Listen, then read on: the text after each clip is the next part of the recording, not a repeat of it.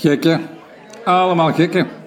De agent van de Policia Municipal van Malaga stak zijn mening over de menigte die toestroomde niet onder stoelen of banken. Hij zei natuurlijk niet letterlijk gekken, maar wel tonto's, wat hetzelfde wil zeggen, maar dan in het Spaans. Hij nam stiekem een trekje van een sigaret die hij in de holte van zijn hand verborgen hield.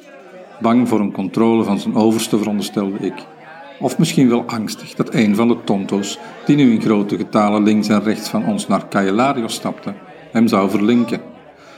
Want blijkbaar is roken tijdens de politionele diensturen in Spanje verboden. De agent van de policia lokaal nam nog een trekje van zijn Ducato-sigaret, die hij tussen duim en wijsvinger geklemd hield, nog altijd met het gloeiende uiteinde naar de handholte gericht. Het stiekem rookgebaar deed me aan de supporters denken vroeger, toen ik nog naar het voetbal ging kijken. Mannen van Staan Vast die op de staantribune luidkeels hun ploeg aanmoedigden, liederen zongen, bier uit plastic bekers dronken en tussendoor een sigaret opstaken, vaak met het hoofd in de jas gedoken om te vermijden dat het vuur van de bik-aansteker uitwaaide. Filtersigaretten waren toen nog niet in de mode en de meesten rookten gewoon Gauloise of groene Michel zonder filter. Je hoopt dan maar dat ze het allemaal hebben overleefd. De Moenie, zoals ze de lokale agenten hier noemen, was een klein, gedrongen mannetje. Hij keek een beetje scheel, iets dat blijkbaar geen bezwaar was om het ambt uit te oefenen. Ik had al een tijdje naast hem gestaan voor hij me op samenzweerderige toon aansprak. Dat doen de Andalusiërs wel vaker, je zomaar aanspreken. Zwijgen is voor hen de grootste straf. Hij was van dienst om de stroom mensen die naar de laatste dagen van het jaarlijkse lichtfestival afzakten in goede banen te leiden, vertelde hij, terwijl hij zijn ogen afkeurend de hemel draaide, want ondanks dat ene loensende oog wonder wel lukte.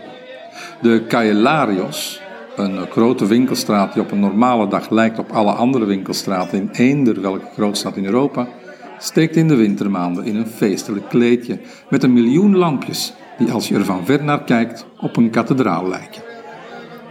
Op een steen waarop er vandaan staat een echte kathedraal, de Manquita, de gebrekkige genaamd, omdat ze, net zoals haar Antwerpse tegenhanger, het zonder de geplande tweede toren moet doen, omdat er in de 16e eeuw ook al geldgebrek was en slechte begrotingen. Op die kathedraal wordt nu ook een lichtspel geprojecteerd.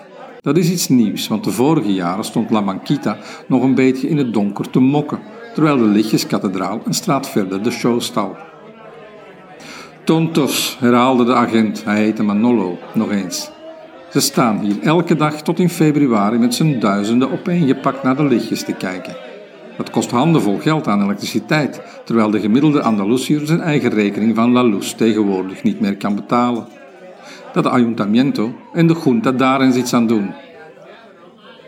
Hij nam nog een trekje van zijn sigaret en mikte de peuk in de richting van het rooster in de goot. Althans, dat was de bedoeling. Maar de man had buiten zijn eigen loensende oog gerekend, want het gloeiende stompje Ducatos zeilde een meter verder en stuiterde op de open schoen van een kortgerokte dame, die een gil slaakte.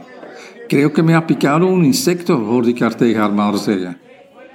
Manolo deed alsof zijn neus bloedde, tikte ter afscheid met zijn wijsvinger tegen zijn kepi en wandelde snel verder.